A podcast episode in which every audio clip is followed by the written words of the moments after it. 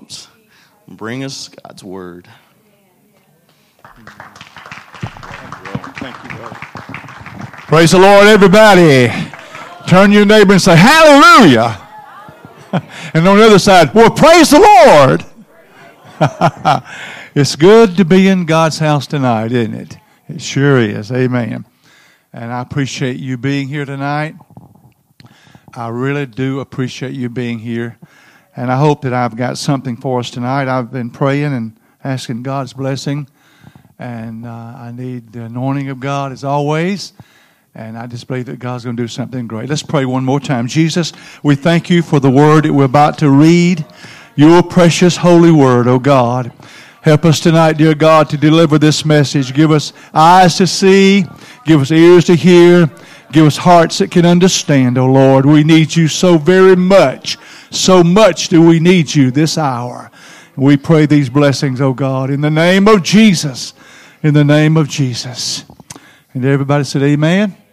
And you may be seated. God bless you tonight. Praise the Lord. Hallelujah. If you have your Bibles, turn with me to the book of Deuteronomy. And once again, I appreciate Pastor allowing me to be the speaker for tonight. And we're praying that God bring them all safely back. And I know He will. I just know He will. Deuteronomy chapter 3. Deuteronomy chapter 3. I'm going to read verse 1 through 4 and then verse 8 through 11. Then I'm going to Genesis chapter 6 and verse 4. Then Numbers 13 verse 33. Then I'll give you the title of our message tonight. How about one more time? Would you stand with me just for the reading of the word? I'm sorry. Maybe I let you be seated too early.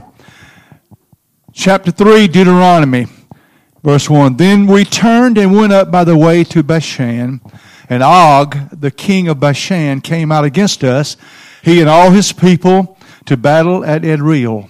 And the Lord said unto me, fear him not, for I will deliver him and all his people and his land into thy hand. Thou shalt do unto him as thou did unto Sihon, king of the Amorites, which dwelt at Heshbon. So the Lord our God delivered into our hands Og also, the king of Bashan, and all his people. And we smote him until none was left to him remaining. And we took all his cities at that time. There was not a city which we took not from them. 70 cities, all the region of Argob, the kingdom of Og and Bashan. Then verse 8. Let me pick up at verse 8. And we took at that time out of the hand of the two kings of the Amorites the land that was on this side Jordan from the river of Arnon unto Mount Hermon, which Hermon the Sidonians call Sirion, and the Amorites call it Shinar. And all the cities of the plain, and all Gilead, and all Bashan, unto Salcah and Edrei, cities of the kingdom of Og and Bashan. And verse 11 says, for only Og, king of Bashan, remained of the remnant of the giants. Behold, his bedstead was a bedstead of iron. Is it not in Rabbath of the children of Ammon? 9 cubits was the length thereof, and 4 cubits the breadth of it after the cubit of a man. Now, let me read a little bit more. Let me read also, if I can, please, in Genesis chapter 6 and verse 4. Genesis 6 and verse 4. Right, quickly. Verse 4 says in Genesis chapter 6, verse 4, there were giants in the earth in those days, and also after that, when the sons of God came into the daughters of men, and they bare children to them, the same became mighty men, short of old, men of renown. And then also, I'd like to read Numbers chapter 13, Numbers 13 and verse 33. Verse 33 of Numbers chapter 13. And there we saw the giants, the sons of Anak, which come of the giants, and we were in our own sight as grasshoppers, and so we were in their sight. I'd like to speak to us tonight just a little while on this. We talk about giants. I want to speak to us on the last giant before Canaan. Can we say that? Now, when I speak of Canaan, I'm talking about heaven, okay? That's our Canaan land, heaven. But the last giant before Canaan, and I want God's blessing tonight. One more time, pray if you would. Jesus, we thank you again for the reading of your word. God, we need you tonight. Open up our ears, eyes, understanding. Help us, dear God, with the anointing of God to speak concerning this message, the last giant before Canaan. So we ask all in Jesus' name. And everybody said amen. You may be seated. God bless you tonight. Hallelujah. One more time, thank you for being here tonight. Amen. I've got an amen corner back there with Ethan and Alex. Raise your hand, boys, back there. That's my little amen corner back there. I told them I was going to have them come up here, and I thought they was going to not stay home from church. Amen. Anyway, let me give you tonight the definition of a giant, according to Mr. Webster. Mr. Webster says the definition of a giant is huge, big, enormous, and that's what you and I would think about a giant. And I've never actually seen a giant. I don't guess I have, what we would call a giant. But nevertheless, the Hebrew word for giant is bully. Can you think about that? What the Hebrews would call a giant would be bully. But nevertheless, as I mentioned a moment ago, I must remind us all that we're not yet home yet. Heaven is our home. Now, in Deuteronomy chapter 3, Moses and Israel is standing at the brink of the Jordan River, and Moses rehearses the matter of their 40-year trial, a 40-year journey they had taken from Egypt's bondage, which the children of Israel had spent 400 years in Egypt's bondage.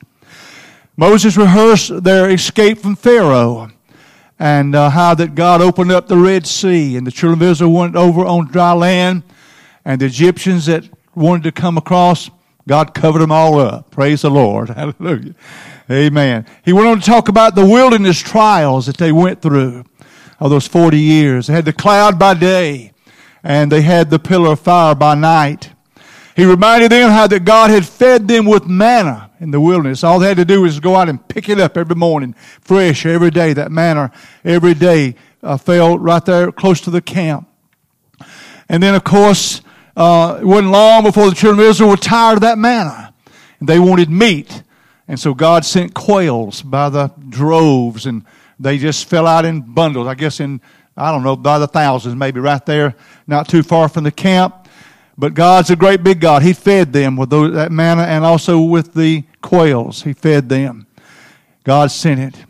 But then God spoke to Moses in the wilderness, and they were without water. And God spoke to Moses to speak to a rock. And Moses spoke the rock, and water gushed out. Isn't God a great big God? Come on, isn't God a great big God? He is a great big God. I'm telling you, He's a great big God. Hallelujah. We're going to get to a lot of good things about being a great big God right here. But water gushed out of that rock.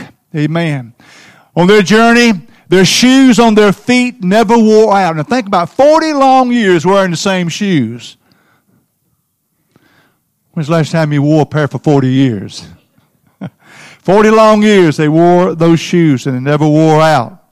The clothes on their back, amen, never wore out. They wore those clothes for 40 long years, amen, while they were on that wilderness journey.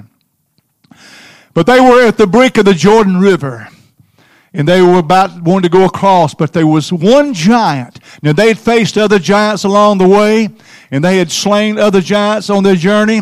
But there was one giant that stood in their way to going into Canaan's land. Everybody say one giant. One giant. That giant was named Og. His name was Og. He was the last giant. Amen. But anyway, this one last giant, his name was Og, the king of Bashan. He was about 10 feet tall. His bed, the Bible said, right here was of iron. And we'll come back a little bit maybe on that later on about that iron bed. The length of his bed was about 13 feet long and 6.5 feet wide. Think about that now. Talk about a giant of a man. Amen. His bed 13 feet long and 6.5 feet wide. But when we talk about the bed, everybody say the bed. The bed can mean relaxation, and of course it means sleep, and it means ease. Or maybe it means not conscious of your surroundings. When you are asleep at night, you're not conscious of your surroundings at all. Not at all. Listen to me, please, if you would. I'm going to talk about the giants that we face in this day we live in. January 23rd, 2019. Our giants today are not physical. Everybody say not physical. Thank God they're not physical. But they are spiritual. Amen. They're spiritual because the Bible tells us we wrestle not against flesh and blood, but against, come on, against powers, against principalities, against spiritual wickedness in high places. But we can't overcome them. You believe we can? Everybody say, I can. We can overcome them. Why? The Bible said, amen, God's word tells us that greater is he that's in us than he that's in the world. Tell somebody beside you, hey, I've got the greater. Amen. I've got the greater. Praise God. And I'm going to keep the greater. And I'm going to be an overcomer also. Now, these are some of the giants as I was studying concerning this message today, tonight. And I thought about the giants that we face. And we do face some giants. Giant number one, everybody say ease. The scripture warns us, woe unto them that are at ease in Zion. Ease could be a don't care attitude. Ease could be a not concerned attitude. Or ease could be like the little road that we pass on the way here every time to church called Ho-Hum Road. I think I know a lot of people live on Ho-Hum Holler. Amen. Ho-Hum Road where they live. But I thought that folks live here. But we need to read God's word and to know what's going on. The signs of the end time are all around us. Do you believe that, church? They're all around us. Believe me, they are. Amen. Listen to the news. Read your newspaper. Listen. Every day there's something, amen, you can almost pick up the Bible and read right what they're talking about right here in the Word of God. I'm telling you, friend, we are living on the verge of the coming of the Lord Jesus Christ. Amen. The rapture of the church is going to take place. Bam. And brother, those that are ready are going to be ready. We'll be ready and we will be out of here. Amen. A moment in the twinkling of an eye, just that quickly. But we need to realize this thing called ease. Amen. We don't need to be so at ease that we don't know what's going on around us. Amen. We don't need to have the ho-hum attitude. We don't need to have that don't care attitude. Amen. Not concerned attitude. Let me tell you something. We need to be concerned about every lost soul that comes in here and sits on these chairs. Am I right, everybody? Amen. If you got a mama or daddy that's lost, you ought to be concerned. If you got a brother or sister that's lost, you ought to be concerned. You got an aunt or uncle or somebody, amen, lost, we ought to be concerned about them. Praise God. We need to be concerned. Hallelujah. Not just at ease and no care. The giant number two that we face, I thought, is a giant called worry. Everybody say worry. Worry means in a nervous or determined way, according to Webster. Worry means to cause to feel troubled. Worry means to be uneasy. Worry means to be anxious. But let me tell you something. Worry never paid a debt. All the worry you do is not going to pay your bills. Am I right? Worry never one time paid a debt. I'm telling you right now. Worry never solved a problem. You can get out there and worry all day long. It's, oh, worry. It'll never solve a problem whatsoever. Say it with me. It'll never solve a problem. It will never, ever solve a problem. I promise you it will not. Amen. It will never solve a problem. Amen. Worry never heals. It just hurts. Giant number three, everybody say fear. The Bible tells us that fear hath tormented. What a giant that faces us every day of our lives. Talking about fear and talking about worry and talking about ease. But this fear, the Bible tells us that fear hath torment. Amen. Like the fear of dying. Now, I guess there's not a one of us that doesn't think about that sometimes. I don't care if you're 20 or where you're 60 or whether you're 80 or what have you. Amen. We all think about dying, and many times the fear of it can cause some terrible things in our lives. But you know what? If you got the Holy Ghost in your life, you don't have to have that fear. Am I right? Amen. Somebody said one time, well, what if somebody shoots me? Well, praise God, I'll just Hey, you threaten me with heaven if you want to. Go ahead. I'll just be with the Lord. Praise God. I believe that's the reality too. Amen. I heard something one time said, an old story was said, the worry cow could have lived till now, but she feared the hay wouldn't last all day, so she choked herself to death. And there's a lot of worry cows out there. Amen. Worrying about everything in the world. Amen. Worry, worry, worry. But I said it never solved a problem. Amen. If we spent as much time praying about our problems as we do worrying about our problems, we'd have a lot more in our lives. You know that? Amen. But we worry. We worry. Giant number 3. And I got several giants here I'm going to be talking about. But giant number 3 is fear. And the Bible said that fear hath torment. I just got to that one. Giant number 4. Everybody say unbelief. This giant number 4 of unbelief is it's really unbelievable about this giant called unbelief. Unbelief means the refusal to believe God's word. His warnings, refusing to believe His warnings, refusing to believe the promises of God, refusal to believe that He is coming back again. Listen very carefully. I read this a long time ago and jotted it down somewhere in my notes. Maybe 15 years ago, and I run across it again this week.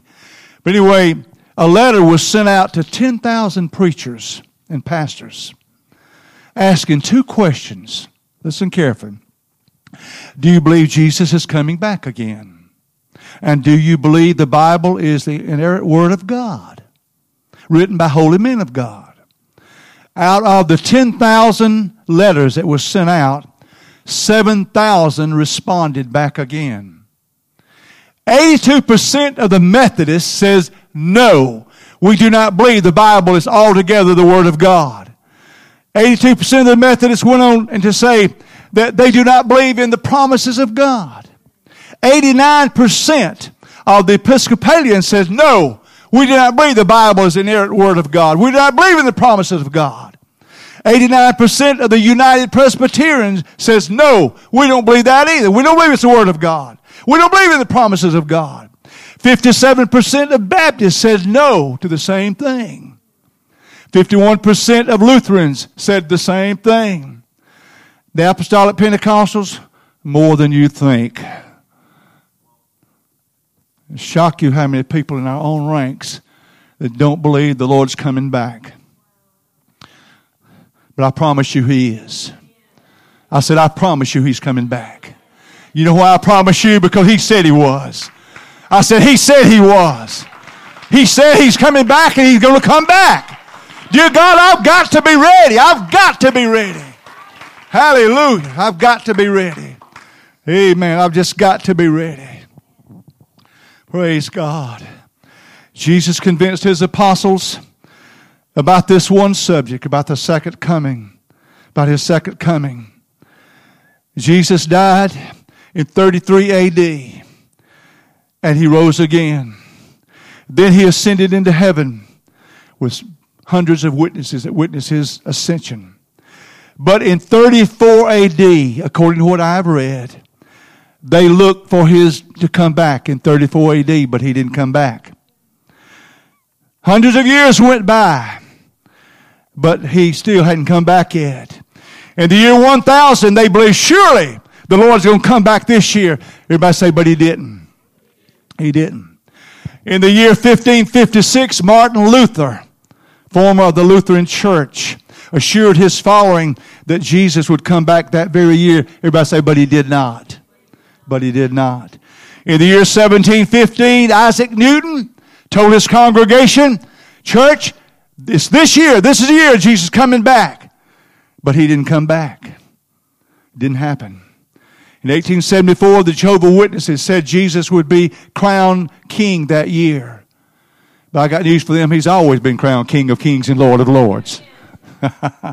Amen. They were wrong in what they thought. Amen. Let me tell you something. Nobody knows the day and nobody knows the hour wherein Jesus is coming back again. But He told us to be ready. I said He told us to be ready. Church, if I don't get anything else to you tonight, let me tell you, let's don't miss heaven. Let's don't miss the rapture of the church. Let's do whatever it takes. If you're not ready, get ready. If you're here tonight, amen, you've never repented of your sins, repent of your sins tonight, right here in this altar.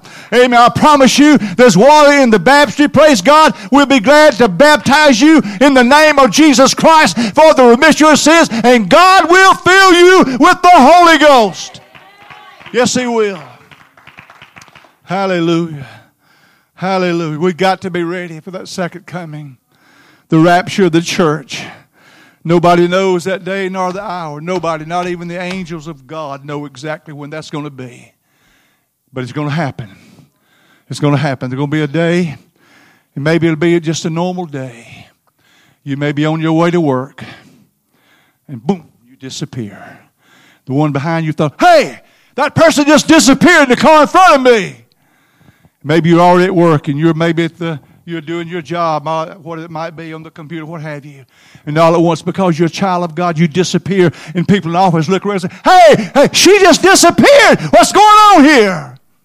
Then all at once, as it begins to happen all over the world, and the news people started putting it out there, millions of people missing. Where are they? Where are they? And then somebody said, I can tell you where they are. Amen. They've gone up to be with Jesus. The rapture of the church has taken place. And let me tell you something. After the rapture of the church, there's going to be a tribulation period coming. And you don't want to be here during that time. I said, you don't want to be here during that time. Let me read for us if I can. About Him coming back. Revelation 1 and 7. If I can turn right quickly to Revelation 1 and verse 7. Come on, Revelation. You and you somewhere. No, it's not Romans. It's Revelation. Revelation 1 and verse 7. Let me read for us, please, if I can. 1 and 7. Behold, He cometh with clouds, and every eye shall see Him, and they also which pierced Him. And all the kindreds of the earth shall wail because of Him. Even so, amen. Dear God in heaven, listen to me again. Revelation chapter 22. Revelation 22 and verse 7. Let me read that for us if I can, please. Revelation 22 and verse 7. I'll find it in a moment here. Revelation 22 and verse 7. Jesus said again, behold, I come quickly. Blessed is he that keepeth the sayings of the prophecy of this book. And then verse 12, He said it again, behold, I come quickly, and my reward is with me to give every man according as his work shall be. Then He said, I am Alpha and Omega, the beginning and the end, the first and the last. Oh God. And then verse 20, He said again, surely, everybody say surely, He said, I come quickly. Because the signs of the times are all around us. The Bible tells us that knowledge would be increased. And we're living in a miraculous day. It is amazing what man has come up with. Knowledge shall be increased. And the Bible tells us not only would knowledge be increased, but to be lawlessness throughout the land. And on our way to church tonight, honey was listening, and they was talking about a shooting. Where was that shooting? Somewhere in New York? Where? I'm sorry. Florida. In Florida. And somebody shot somebody and killed. Every day of the week, I say every day, somebody is killing somebody. Every day. No matter if it's old or young, what have you. Amen. Somebody is being killed every day. I tell you what's the God's truth. I'm concerned. Amen. I hope I can hold out. Amen. Till the Lord takes the church away. Praise God. I've got to make it, church. Hey, you know what? I've been living for God over 51 years. Over 51 years. I've been preaching almost 50 of those years. And I tell you what, wouldn't it be a terrible thing that after 50 years, Brother Elijah, 50 years of living for God and preaching, amen, from the West Coast to the East Coast and wherever it might be, in Brazil or wherever it might have you, wouldn't it be a terrible thing for me to have lived for God all these years and somehow right at the very end miss it?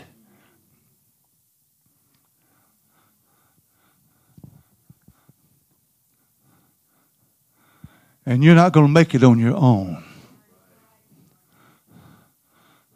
You will not make it on your own.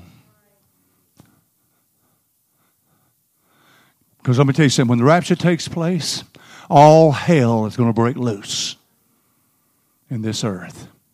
The Antichrist is going to make his scene. He's going to come on the scene. And I don't know how I'm getting to this. I have a tendency, it seems like, to get into the end time with everything I try to preach and what have you. But I can't help it because we're living in that time. The Antichrist is going to come on the scene. And he's going to solve the world's problems. Everything is good. And he's going to have everything, all the answers to all the problems. And everything's going to be good. And all at once, everything just settles down. And all at once, he'll make a peace treaty with Israel and sign a peace treaty with them for 7 long years. And Israel thinks, hey, man, we got it made. You know, somebody's going to finally protect us and everything's all right. But in the middle of that week of 7 years, he breaks the contract. And he comes with a fury against Israel. And it's not long after that that the battle of Gog and Magog takes place. When all the hordes of Russia and all the Islamic people that come with them, they come down to the mountains of Israel. You've read this. You know exactly what I'm talking about. They come down to the mountains of Israel, and there they got one thing on their mind, and that's to destroy Israel. Everybody say Israel. They want to destroy the Jewish people. But I got news for you, friend. The God that I serve, my Jesus Christ, was a Jew. I said he was a Jew. He died a Jew. Amen. He lived a Jew. Amen. On the 8th day, he was circumcised like all the Jewish young men were and everything. He wore the prayer shawl of all Jewish men. He worshipped in the temple and on and on and on because he was a Jew.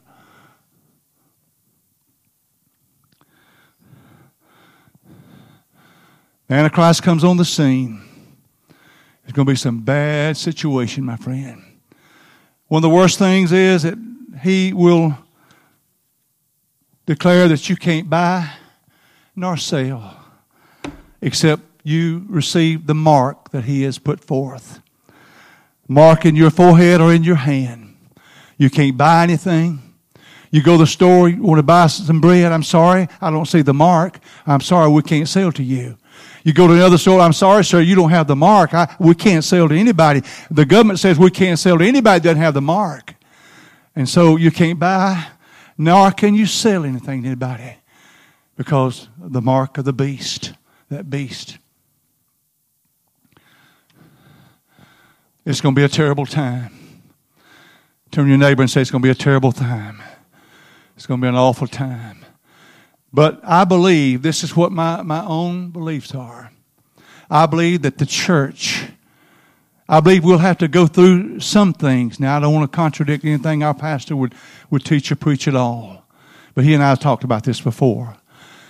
But I believe this, that I believe that there'll be a period of time that the church will have to go through. Maybe the first 3.5 years. Maybe the first 3.5 years. And we're going to find out, as somebody said, who the boys and who the men are. It's going to be a separation of the haves and the have-nots. 3.5 years of terrible time. But then maybe just shortly right after the 3.5 years, maybe just a little bit past it, then God will take his church out of this whole world. That's my feeling about this. And then the tribulation period sets in, 7 long years of tribulation. It's going to be a terrible time, an awful time. And I tell you what, I want to be ready above everything. Dear God, we need to have knowledge of this. You need to have understanding of it. Amen. You need to pray and be ready every day of your life. You never know when you leave this. Hey, I don't know myself. You know, I could leave here tonight and never get home alive. It's not because I'm older than probably anybody in this building. Well, Sean, you older than me. No. I'm cutting up with you, buddy. He just said, you better be cutting up. But we never know. Let's see, you're 18 or 19. That's where you make points. Dear God in heaven. Going to be a reality one day, though. Brother Elijah, we're all going to be caught up together. in the clouds to meet the Lord in the air. So shall we ever be with the Lord. Heaven is going to be worth every long mile, every test, and every trial that you've ever gone through. Turn to your neighbor and say, heaven's going to be worth the wait. Heaven's going to be worth the wait. I promise you it will be. Dear God, I've thought many times about what heaven would be like. You know, what's it going to be like? When all at once you breathe this last earthly breath and bam, all at once you're in heaven, breathing heavenly air or whatever it is. And there, amen, of all the beautiful sights you'll behold, the walls of jasper, street of gold, gates of pearl, what have you. New Jerusalem is going to be a massive place, 1,500 miles long, 1,500 miles wide, 1,500 miles high. It's going to be an awesome place, I promise you. And Jesus Christ himself will sit on the throne of King David and be King of Kings and Lord of Lords throughout eternity. Don't you want to make that? I said, don't you want to make that? Don't you want to make that? Turn to your neighbor and say, I've got to make that. Hallelujah. I've got to make it. Praise God. I've heard people say what they're going to do when they get to heaven. I'm going to go find my uncle. I'm going to find Jesus. Praise God. And I'm going to fall down at his feet. And I'm going to worship him. And I'm just going to hold to his feet. I'm going to say, dear Jesus, thank you for having mercy on me. Thank you for forgiving me of my sins. Thank you, amen, for dying on the cross at Calvary. Thank you for shedding your blood. Thank you because you not only ascended, but you come back after me again. Going to be a reality one of these days. Dear God, do you really believe all this? I said, do you believe all this? It's going to happen. It's going to happen. No, it didn't happen in 34 AD. No, it didn't happen in the year 1000. No, it didn't happen in 1556. No, it didn't happen in 1715. But it's going to happen. It's going to happen. I had a dream one time. And I'll just tell you the dream if I can. Now, my dad was a preacher. All I've ever known is going to church. I mean, let's face it. Sunday morning, I think I've told you before, my dad didn't come and say, well, Sonny boy, would you like to stay home and play marbles this morning instead of going to church? Get out of that bed, boy. It's time to go to the house of God. Amen.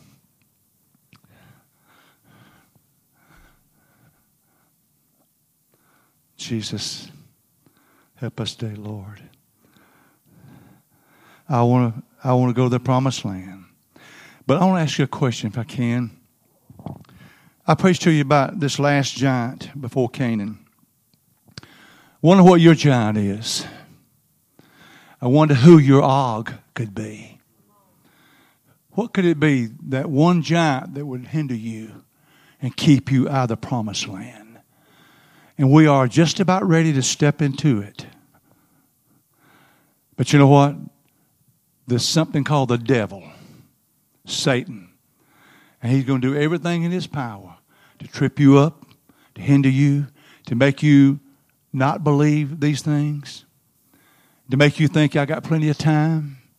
To make you think, well, praise God, if anybody makes it, it's going to be me. Watch out. I said, watch out. I said, watch out when you get that type of attitude. Amen. I want to make it, and I'll do what I have to do to make it too. Praise God, I will. I'm going to make it somehow. But I ask you a question. Who is your Og?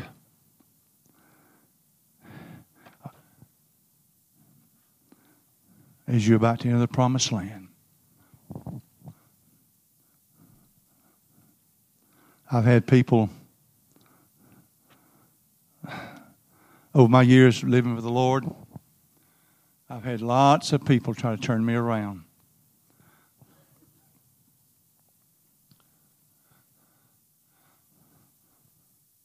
I worked in an insurance office, and there was about 30 men, 30 of us, I guess, in that office. And at one time, I was the only man in that office that lived for God. My manager was a good man. I mean, he was all right. He didn't have the Lord in his life. But he constantly tried to get me to smoke cigarettes. And I said, I don't want a cigarette. So he tested me on my, he said, well, look, how about going down, all the machines, cigarette machines were downstairs. How about going to the basement, get me a pack of Winstons? His name was Harvey. I said, sorry, Harv, I can't do that. He got mad at me, and he would work with me on my route, my insurance route. We got in my car that morning, and by the time he got in there, he struck up at Winston. I said, Harv, we don't have smoking in my car.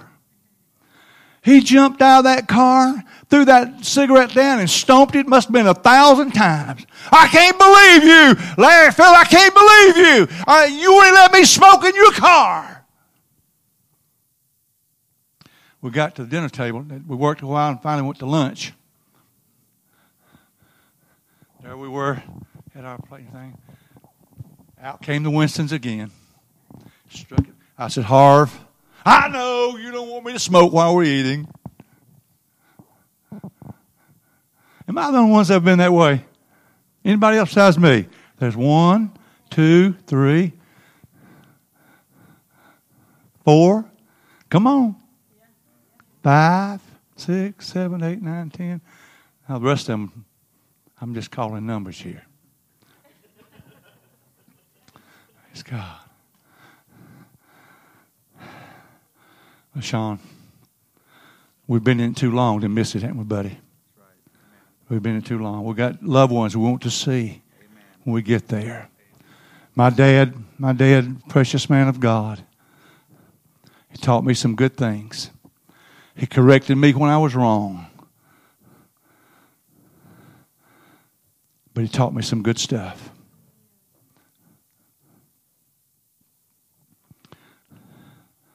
I had a great pastor in Brother Grady Eberhardt, a wonderful man of God. He taught me some great things, taught me some beautiful things. I remember one day we were going to the hospital together, and I was riding with him, and I was just a young preacher. And he said, now, Brother Larry, when you pastor, and he began to tell me all this kind of stuff, I said, what are you talking about? Me, pastor? I ain't no pastor. He said, oh, yes, you will. I ran from that a long time. But you know what? The hand of heaven got hold of me. Praise God. And I submitted to the work of God. It's been a good time, 51 years almost. I've been blessed to be able to preach in a lot of different places. I'm blessed to preach to a lot of people. But nevertheless, I don't want to be, as Paul said, after having preached to others, that I myself should be a castaway. I want to make heaven my home. Turn to your neighbor and say, make heaven your home. Praise God. Well, I'm just about to wind everything up here. Got a little story on tea. There was this hen in Farba Jones' chicken yard, and she was kind of haughty. And she went around telling the rooster, said, I'm going to lay eggs where nobody's ever laid them before. He said, really? She said, see that fence post over there? I'm going to lay an egg on that fence post. He said, too late, somebody's already laid an egg there.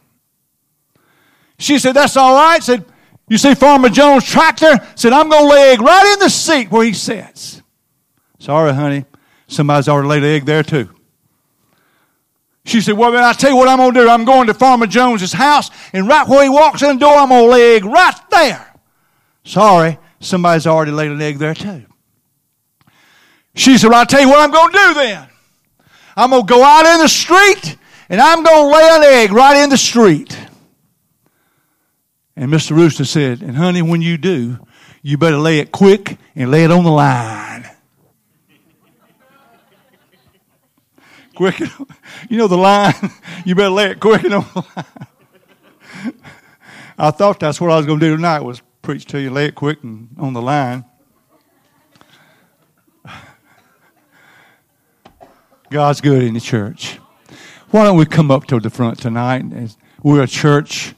Everybody's important. Turn to your neighbor and say, you're important. Come on, everybody come, if you will, please. If you can, even bring the little ones. All of us just gather up here. We've got a great pastor and his wife. Brother and Sister Candy are precious people. Amen. We're blessed to have them. And this is a great church. Rack is a great church. I'm so thankful to be a part of this church. Amen. Alex, come up here, buddy. Come here, yeah. This boy prays for me all the time. He loves me. And so does his little brother. Where's his little brother at? Okay, all right. I said, no, all right. But he loves me, and he prays for me all the time. Because he told me this afternoon, said, Papa, I'm going to pray for you tonight. Everything's going to be all right. Did I do okay? Yes. Yes. Yes. Okay, buddy. I love you, man. Turn to somebody beside you now and say, I want you to know I love you. With the love of the Lord. Come on, with the love of the Lord. With the love of the Lord. Amen. Praise God. Hallelujah. The Lord is so good. Let's pray together right now, shall we? Together. Precious Lord God, we thank you for your goodness, your mercy, your grace, your love and kindness. Thank you, dear God, for the service tonight. Thank you for those that have come tonight. I pray in the name of Jesus, oh God, Lord, that whatever this last giant is that we have to face before we enter Canaan's happy, precious land, dear God, that we would be overcomers of all these giants, oh God, the giant of ease, the giant of worry, oh God, the giant of unbelief, and on, dear God. We must overcome them. Help us, help everybody here to be an overcomer, Lord. Dear God, we're made overcomers by the word of our testimony. I want to be an overcomer. I want to hear you say, wonderful words, well done, thy good and thy faithful servant. Enter into the joys of the Lord. What a great and wonderful time that's going to be. I'm looking to be there, and I'm looking to see you all there too. Amen. And we can sing a little song saying, won't it be wonderful there, having no burdens to bear, joyously singing with heart bells a-ringing. Everybody needs a wife. She's a grand one, believe me, she is. She's been putting up with me for a long time. You probably have a special place in heaven because of it. She said, yep. She didn't say no. She said, yep, probably. Oh, God is so good. I appreciate the Lord tonight. We're going to pray one more time, and then we'll be dismissed tonight. But as you go home, continue to pray for Brother Ed and Sister Candy and all the group that went with them. I don't remember who all they were. Pray they'll have a safe trip back, and Barb went with them. Who other adults went? Colin went with them, and Barb, yeah, and Beth went with them. Brother Frank went with them, and I don't know who else. Anybody know who else went? Who? All right, so several more went with them. And we need to pray that they just enjoyed the services there, and I believe they have, and they'll have a safe trip back. And by Sunday, wow, I'm looking for an explosion. After they've been down in Louisiana, that great meeting there. Let's pray one more time together. Lord, we thank you again for being here tonight. We thank you for a good congregation that has listened to the words that I've said. Help us, oh God, tonight, Lord, that this last giant that stands before us, before Canaan's land, before we go to heaven, dear God, that we will be an overcomer. Lord, that we will slay those giants that seem to stand so tall, so huge, and so enormous. But God, greater is He that's in us than he that's in the world. And I believe, oh God, with your help, we shall make it. We shall walk streets of gold. We shall worship at your feet one day. Dear God, I know that we will. Now keep us as we go on our journey home. Keep us safe in every way. Bring us back to this place Sunday morning, to the place appointed and the time. We ask it all in Jesus' name. And everybody said, amen. All right. God bless you. Dismissed in Jesus' name. Amen.